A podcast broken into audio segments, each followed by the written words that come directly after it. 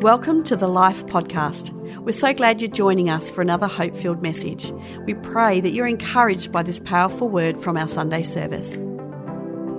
We have a family, we have family members uh, that are part of our church joining us online. So I, I want to address those folks real quick. And, um, and then, hi. Ah. My name's Shane, and um, I'm part of the Life Adelaide family here. And, uh, my, my job today is to open the Bible. I take that real seriously. Um, anytime you do that, you want to ask at least two questions. One, what happened? And two, more importantly, what's happening in me right now because of what happened? And when we do that, we want a couple things to happen. We want Jesus to get bigger, the cross to work better, the resurrection to be central, and scriptures to get bigger, not smaller. I, I, I hope that's your experience uh, wherever you're, you're watching this, as well as everybody here live. I want to talk to you about the word Pentecostal. I want to reclaim the beauty of that word. I get very burdened about this because I, I, when, I, when I realized one day that I was embarrassed to admit to someone that I was a Pentecostal, I had to ask myself why. And, and the reason is, is because the word Pentecost, words don't matter. How people picture words working matters. All you got to do to ruin a word is to hijack a picture that's associated with it, right? And, and what's happened is, is the word Pentecostal has been hijacked by very amateur predictors of doom. And then they get on the internet and they say, This is what all Pentecostals are, right? So I, I started doing, I, I did an informal survey, I, and very informal. Literally, I walked up to Pentecostals and said, What's Pentecostal? And the answers, I couldn't believe, I, I, don't, I didn't hear the right answer once. I, I heard, We're the loud worshipers. Okay, amen. Yeah, yeah, yeah. I, the one that disturbed me, we're the true worshipers. Hmm as opposed to all those fake worshipers out there, right? I, I heard we're the tongue talkers. All right. I heard we believe in miracles. Yeah, great. I, I heard we believe in the end times. I'm like, really? Do we want to be known for you? You want to be known for people sitting around waiting for the end of the world, right? Is that really that compelling? And I thought, man, no wonder that word has lost a bit of its beauty. And in 30 minutes today, I'm going to reclaim some of that because Pentecostal, I want this church to be the most Pentecostal church in Adelaide. So, understand this. We got to understand how Pentecost came about. So, Pentecost was a feast, and it finds its origins not in Acts chapter 2, by the way, it finds its origins in Leviticus, and it finds its origins in that in Exodus. So, this is Exodus chapter 20, verse 2. This is the giving of what we would call the Ten Commandments. Now, now in, Jewish culture, I, they don't call them Ten Commandments, and I'm not mad at people who do. I call them Ten Commandments. But in Jewish culture, it's actually more beautiful than that. It's a 10 word ketubah, a 10 word marriage proposal. It's that they see the Ten Commandments as God proposing relationship to a group of slaves. Now, which leads to this question why would they think that? Well, let's look at this. Exodus chapter 20, verse 2. And God spoke all these words, not commands, words saying, I am the Lord your God. So the Ten Commandments starts with an affirmation of relationship, not a condition for one. So the Jewish people saw this day as God proposing marriage to them. What the question is why? Well, to understand this, we have to understand that the entire book of Exodus is outlined by an ancient Hebrew relationship structure, okay? So all ancient Hebrew relationships went through a five step process. This whole thing centers around five words. If you could bring those five words up for me. The five words are laka, segula, mikvah, ketubah, and huppah. All right? So with some go life Adelaide gusto. I want us to repeat these words, all right? And I'm going to teach you how to say them, all right? So the first word is laka. Let's try that together. Ready, go. Laka. All right, one more time with a, another 20% of gusto. Ready? Let's try that. Ready, go. Laka. That amount. That's perfect, right? The next one is segula. The S is sort of staccato, like Segula, all right? So let's try that. Ready? Go. Segula, right? The third one is mikvah. Let's try that one. Ready? Go. Mikvah. The fourth one, again, staccato on the first letter. It's like ketubah. Ready? Let's try that. Go. Ketubah. And then the fifth one is huppah. Let's try that one. Huppah. So the five stages of a Hebrew relationship is laka, segula, mikvah, ketubah, and huppah. And yes, that is what you're thinking. Now, to illustrate this, I'm going to tell a parable, a completely made up story that is based in no reality at all to make the point. I have to say that because this story is about me dating somebody and I'm in a Pentecostal church. And sometimes, if you tell a story about you dating somebody and you pick a fictional name and it happens to be the name of a friend of somebody, they say, Hey, my sister's name's Pam. Like maybe God's name. No, it's just a totally made up story. So let's say I'm dating someone named Pam. And Pam and I go through the initial stages of attraction, which is it's quite fun. Psychologists call it limerence. Limerence is the involuntary rush of dopamine in somebody's brain when you're in the presence of somebody. It makes you addicted to them. You can't wait to get off work and spend every waking moment with them. You text them all day. You get home at night. You have five hour conversations on the phone. It feels like 10 minutes, you know? You say, Hey, how's it going with Jim? Oh, it's awesome. We talked on the phone for five hours the other night. It felt like 10 minutes. That's limerence. That's the initial stages of attraction. Once you've been married 10 years, a five hour conversation sounds like hell, right? Not in the early stages of attraction. This is when you're getting used to each other. You, you sort of don't know what's acceptable, what's not. You never order the food you want to order because you don't want, don't want her to think less of you, you know? So instead of ordering fried chicken wings, french fries, and beer, you get a grilled chicken breast with some broccoli and some rice. You know? And you're like, what am I doing, right? This is what's going on there. Well, at some point, you know, things start going well, and you start having a conversation, and the conversation goes something like this Hey, is this gonna go anywhere? So Pam says, Hey, are we gonna date for, or, or it, do you see this actually going somewhere? And we decide, Yeah, it's gonna go somewhere. Well, once we decide that, the word Pam would be longing to hear me say would be laka. So we're out on a date, and uh, we're at, I don't know, Fasta Pasta and she gets the spiral, the spiral caprese, right? And she orders it with extra chili. And you're like, oh man, any woman that eats food like that, I want to spend the rest of my life with her. so I take her to her home and I walk her to her door. I hold her by the hand and I say, Pam, Laka. Well, she could barely contain her excitement. Obviously, look at all this. Seriously. If you sleep in and drink Coke, you too can have a body like this. She goes in, she calls her three best friends, and she says, He said laka to me. He said laka to me. Yo, yeah. He said laka. Facebook status change, laka. Laka means to take as one's own. So it's, it's a will you be mine. I, I realize it's 2022 and today's woman's like, what, you gonna take me somewhere? Right? now, it's, it was really romantic. It was like, um, will you be my own? Uh, will you be mine? To, uh, to, take as one's own. So there's this, there's this family. Um, and it, the guy's name's Abraham, and he has a son named Isaac, and then Isaac has a son named Jacob, and then Jacob has 12 children, and 11 of those 12 children sell their brother into slavery in Egypt only to later need him to save them from a famine, and he gives them a piece of land. And then they start having lots of babies, and then they overpopulate Egypt, so the Egyptian king enslaves them.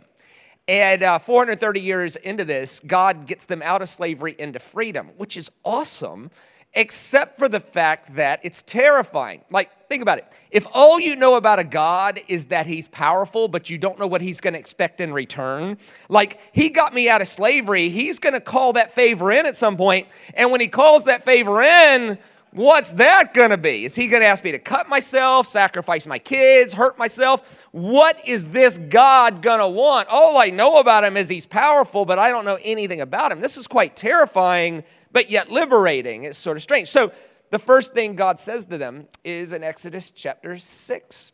And watch what he says. It's a beautiful sort of thing. And I'll free you from being slaves to them, and I'll redeem you with an outstretched arm and with mighty acts of judgment, and I will take you as my own. The word is laka. Again, you didn't have to explain to them. Laka. This is relational talk. This is so so God is rescuing us, and what does he want in return? Evidently, the answer is you. I just want relationship. I, like this is love talk. This is romance talk. Back to our five words. I've said la ka to Pam. Now, you ladies understand this. As soon as I say la ka, the clock is ticking, right? How long before la ka loses its flavor, right? At some point, the friends of Pam are going, Has he said Segula yet? Has he said it yet? Hey, does he have a commitment problem? Seriously. Seriously. Pam's like, Shut up. Shut up. He'll say it when he's ready. But deep in her heart, she really wants me to say Segula. So one night we go out and we go to a better restaurant than Fasta Pasta. We go to Elio's, right? And we go down there and eat and have this great time. It's amazing sort of place. So we get back to her house and I hold her by the hand and I say, Pam, Segula. Well, she can't contain her excitement. Why? Look at this. Seriously. She goes in, right? She goes, If you sleep in and drink Coke, you can have a body like him one day. She calls her three best friends. He said Segula to me. He said Segula to me. Yeah! He said Segula. Facebook status change. He said Segula. Now, Segula means treasured possession. Again, this is really, it's 2022. I get it. Women are like, what, you own me? No, it was, it was bigger than that. It was like, Segula was like Laka 2.0. Laka was, will you be mine? Segula was, will you be the most special, treasured person in my whole world?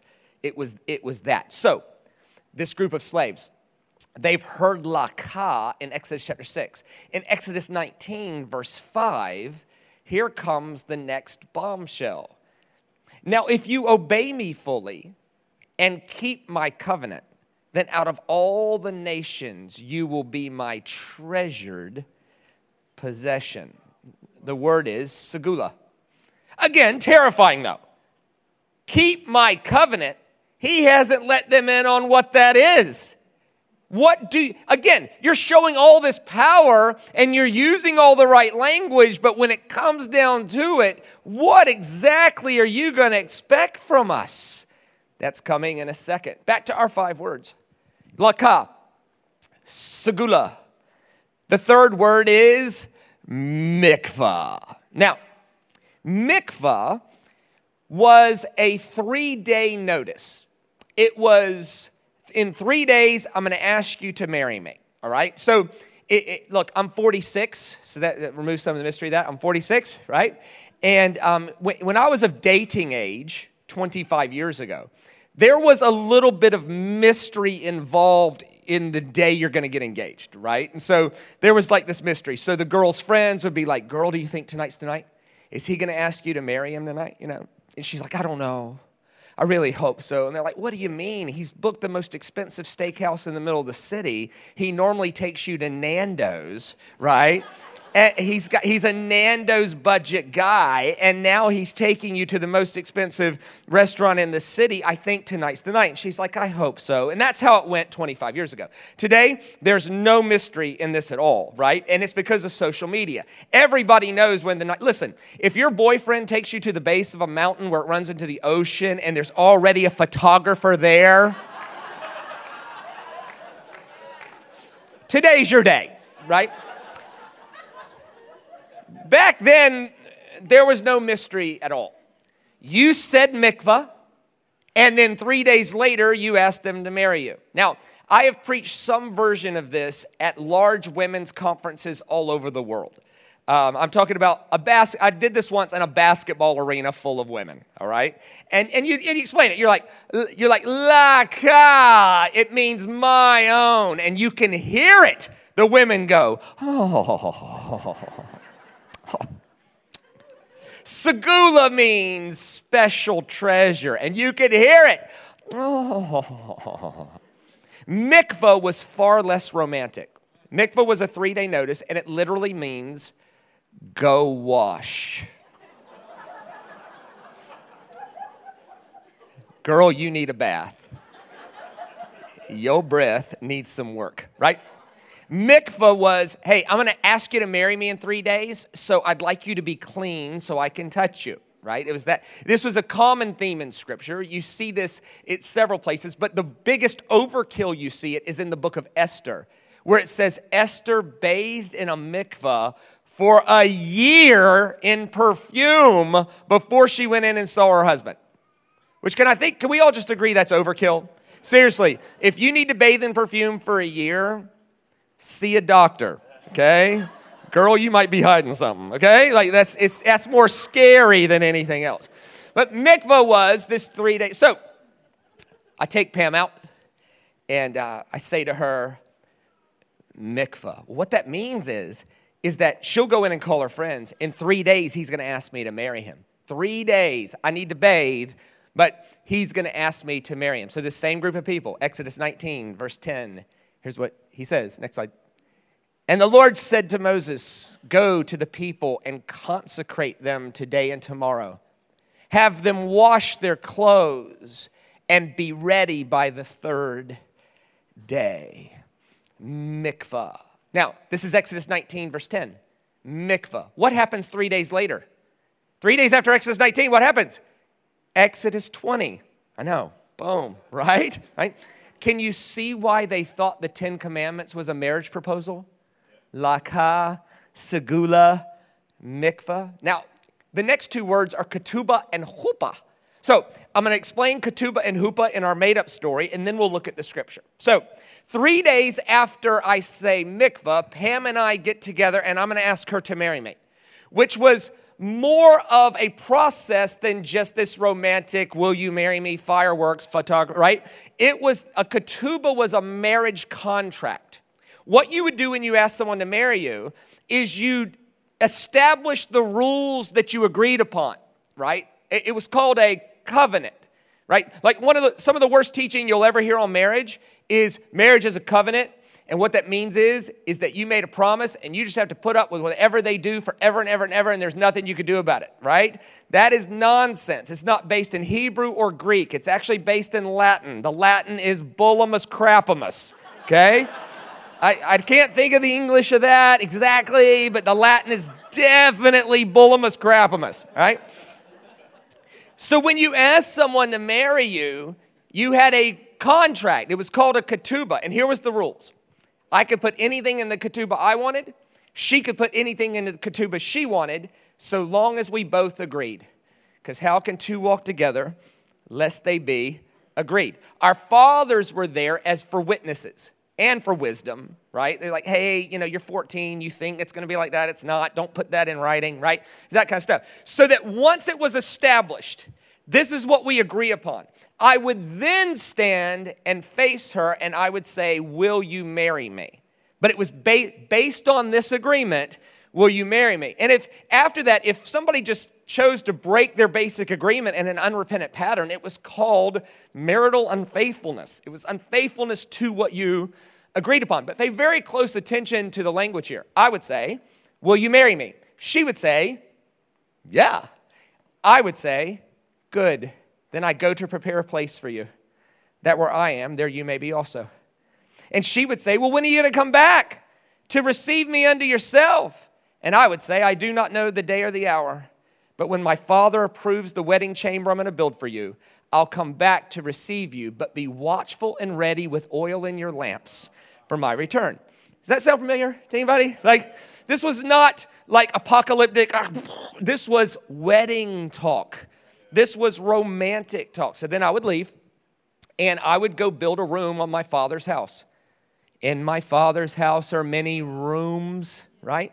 And we don't have any concept of this because in our world, our children get married and leave. Hopefully.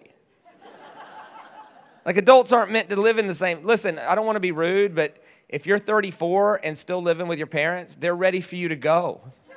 Right? It's just true, right? Now, but in that world, you didn't have your own house. Nobody could afford that.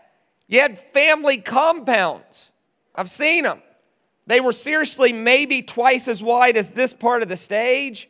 You had a center aisle With, it was just very, very simple room, room, room, room, room, room. Your storefront was on the road so that you could sell your bread or your, or, or, or your, your tents or whatever you did for, for business. And then what would happen is, is the youngest people would live in the back of the house, right? And then as you got older, you graduated to the middle and then to the front. And then when you died, you moved out, right? That's the way that happened. Now, remember, the average age of death back then was 32. Okay? So, just one real quick thing for the single adults here be very choosy with who you marry. In Jesus' day, they died at 32. So, till death do us part was more doable. Okay? Now you got to live with them to 84. Choose wisely, right?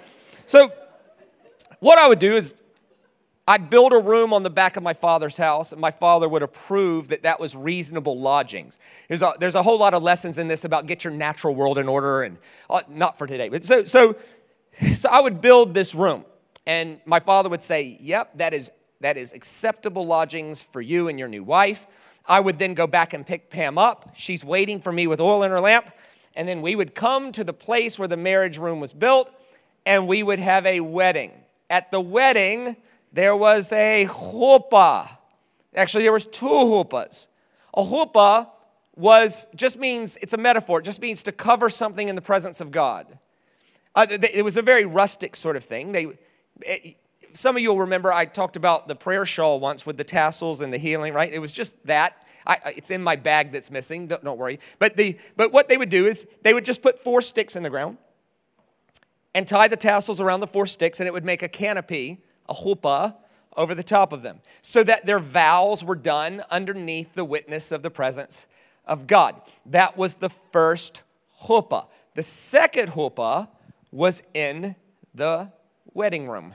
What they would do is they would put four sticks in the ground around the marriage bed and they would put a talit over the top of it. The reason is is that the consummations of covenants were supposed to be witnessed. But since that's not a great spectator sport, what they would do is they would put a chuppah there so that the, the marriage was consummated underneath the witness of the presence of God. So here's what would happen, right? I would take my wife to the door and I would pick her up, right? We still do that today, right? But we, we, I would pick her up. Now, the Hebrew word to pick your bride up is where we get the word rapture from. It's, it's true. it's true. So it, it's, it's actually not about, it's not about going somewhere else. It's about being caught up into the fullness of the love of your groom, right? So, so, you, so you, would, you would get raptured. Now, we do that today. It's called carrying them under the threshold or over the threshold, right? It's, it's a good idea for some. For others, I wouldn't recommend, like, oh, girl, I'll give you a piggyback, all right? So then, so you you pick her up, you go in there. This will get a little embarrassing for us just because we're more embarrassed about this. They couldn't be embarrassed about this. They lived too close. And so I would take her in there. They'd close the door. We would consummate our marriage under the chuppah, and everybody just waited for us to be done. It was just like, But remember, we're 14 years old, so like 30 seconds later, here we go. We're ready. We're ready. And then you, and then you have this party, right? That was Laka Segula Mikva Ketuba Chuppah. So, this group of people have heard Laka, they've heard Segula, they've heard Mikvah. Three days later, here comes the Chuppah. Exodus chapter 20, verse 2. And God spoke all these words, saying, I am the Lord your God. Three words in Hebrew Anochi, Jehovah, Elohim. Anochi, Jehovah, Elohim. I am the Lord your God. Now, you could say, I am the Lord your God with two words Jehovah, Elohim. So there's this word that's not necessary Anochi. Anochi was the first word of God's marriage proposal to them. Remember, they don't know what he's expecting here. Now, the word anochi, just like all Hebrew words, are pictures. Every Hebrew letter is a picture, every Hebrew word is a comic strip. The A is an ox head going into a yoke. The N is fish multiplying. It looks like a crescendo. One becomes two. The CH is a hedge or a fence. And the Y is an upraised hand. It means to praise, submit, or surrender. So they have no idea what's coming. And the first word when you put the pictures together is your authority is going to multiply inside the hedge of praise and submission. In other words, I'm here to make you bigger. I'm here to save the day here. And think about the Ten Commandments as a marriage proposal from the perspective of slaves. Um, uh, don't have any other gods before. In other words, if we're going to be married, I'd like to be the only one. Fair. Hey, hey, don't have idols. In other words, if we're going to be married, if you could put the pictures of your old boyfriends away, that'd be great. Right? That'd be good. Hey, here's an idea. Um, let's have one day in seven and just be it together. Rem- remember, they're slaves. 400, when was their last day off? Never. You imagine hearing that? Uh, is keeping his covenant. Did he just give us a day off? We haven't had a day off in ever. This is amazing. And he made it a national rule. That way, that guy can't run his business on our day off and get ahead of us. Everybody's like, this is brilliant. Hey, here's a good one don't kill each other. but, but hang on, read it as a slave. Hang on. So, in our new world, the biggest, strongest people can't kill us? Well, no. Wait a minute, hang on. So, the, the owners can't kill the no, everybody's life is sacred. Oh, unbelievable. Oh, here's one. Uh, don't sleep with each other's spouses. It's a really good plan, right? Right? But, but hang on, read it as a slave. Hang on. In, in our new world, the biggest, strongest people can't rape our wives.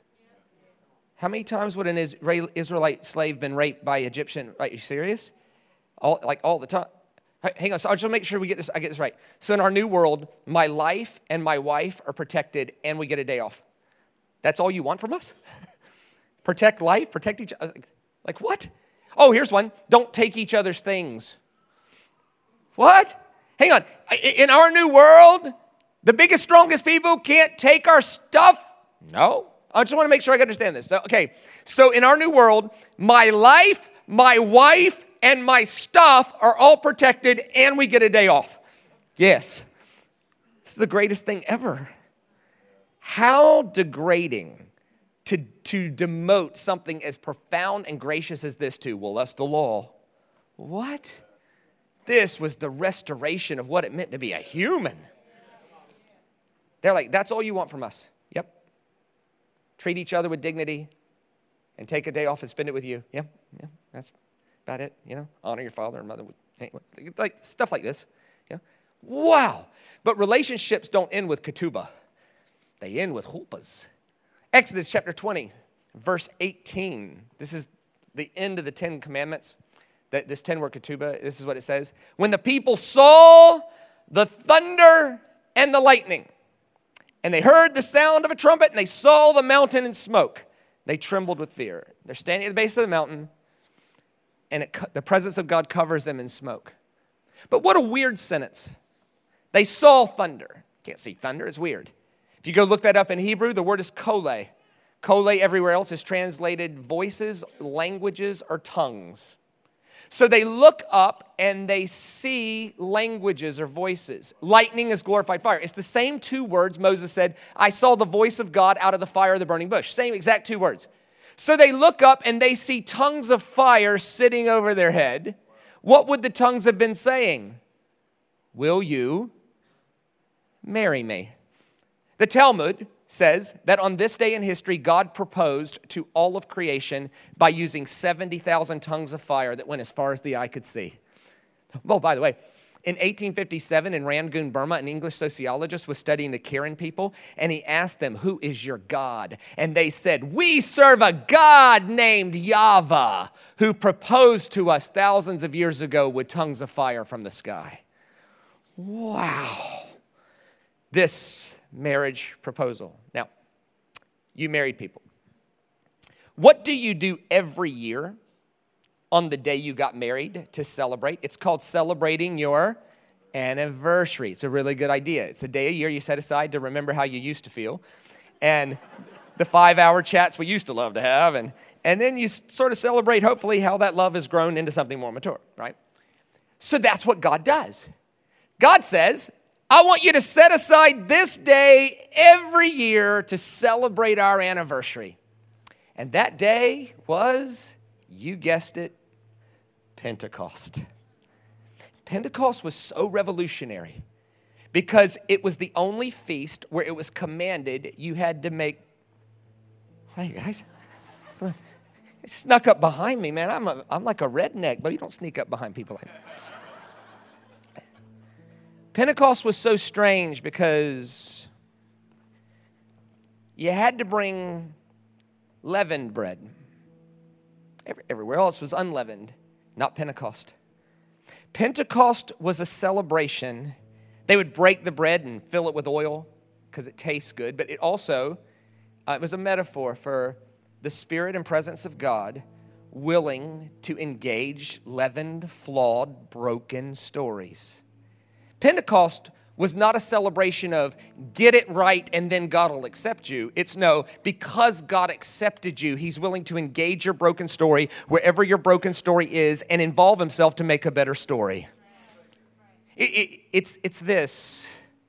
And, and what they would do is they'd break it and fill it with oil. And, and whoever was running the Pentecost feast, they would say, Now the day of Pentecost has fully come. And when that happened, uh, it was a celebration of God wants to be with us, leaven and all issues and all flaws and all. You can never be too broken for God to be willing to engage that broken story in order to make a better narrative. This is the beauty of Pentecost. It's the now work of God, always willing to engage the leavened, flawed, broken narrative of all of our lives in order to make a, bro- a better story. So, years later, in Acts chapter 2, they're all together. Why? Because it's Pentecost.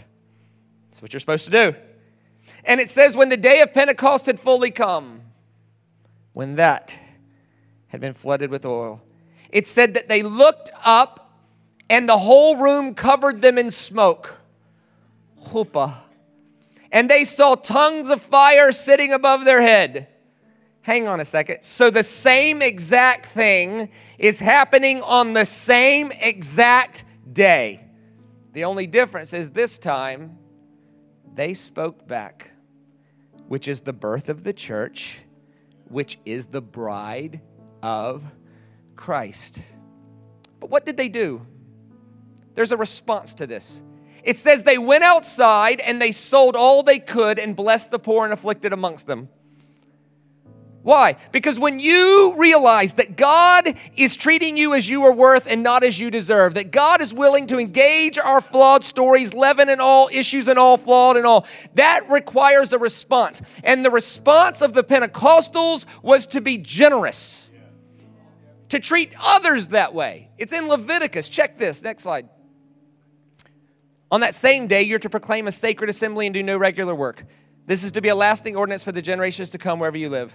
And when you reap the harvest of your field, do not reap to the very edges of your field or gather the gleanings of the harvest. Leave them for the poor and the foreigner.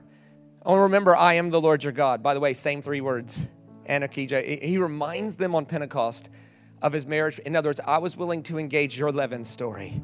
May you show the whole world. Listen, I celebrate spiritual language, and I hope that all of you pray in tongues. But Pentecostals are not supposed to be known as the tongue talkers. Pentecostals are supposed to be known as the most generous group of people in our world. So, in that sense, may you celebrate God's engagement with your broken story. May you pray in the Spirit at all times, fine. But may our response to our world be the most generous group of people in the world.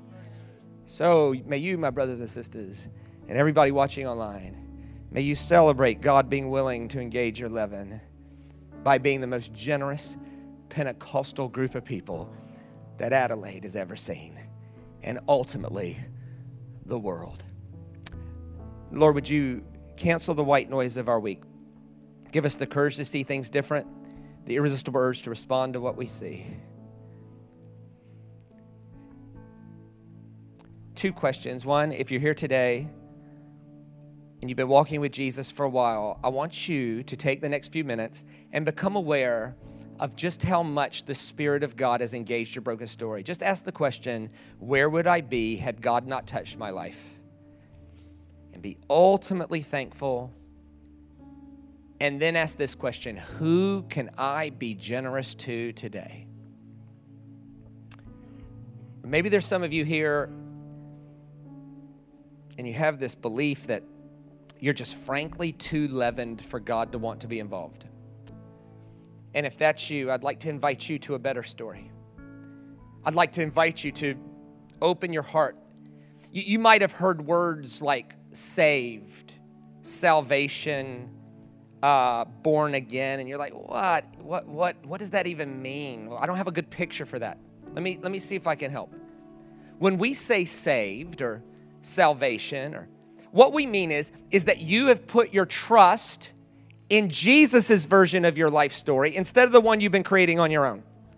That, that you, you trust that Jesus' version of your life story is better than the one you've created on your own, and you trust Him to get involved in that and make a better story. It's that first point of participation and consent to God's willingness to engage your story.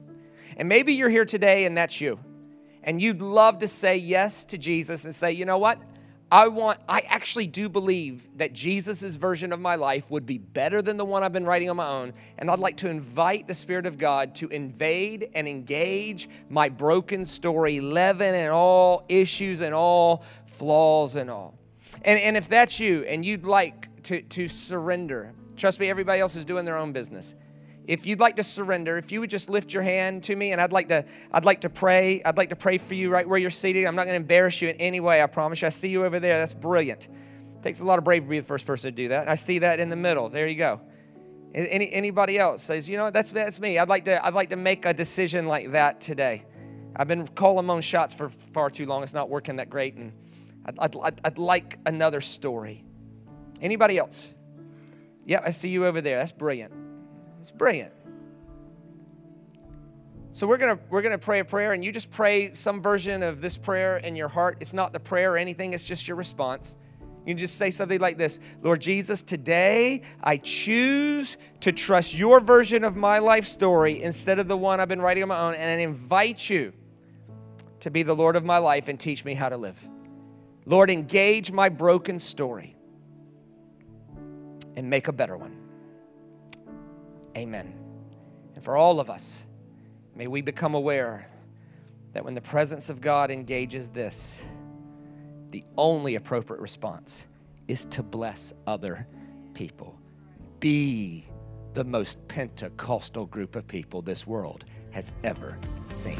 Thanks for being part of your day. Grace and peace, everybody.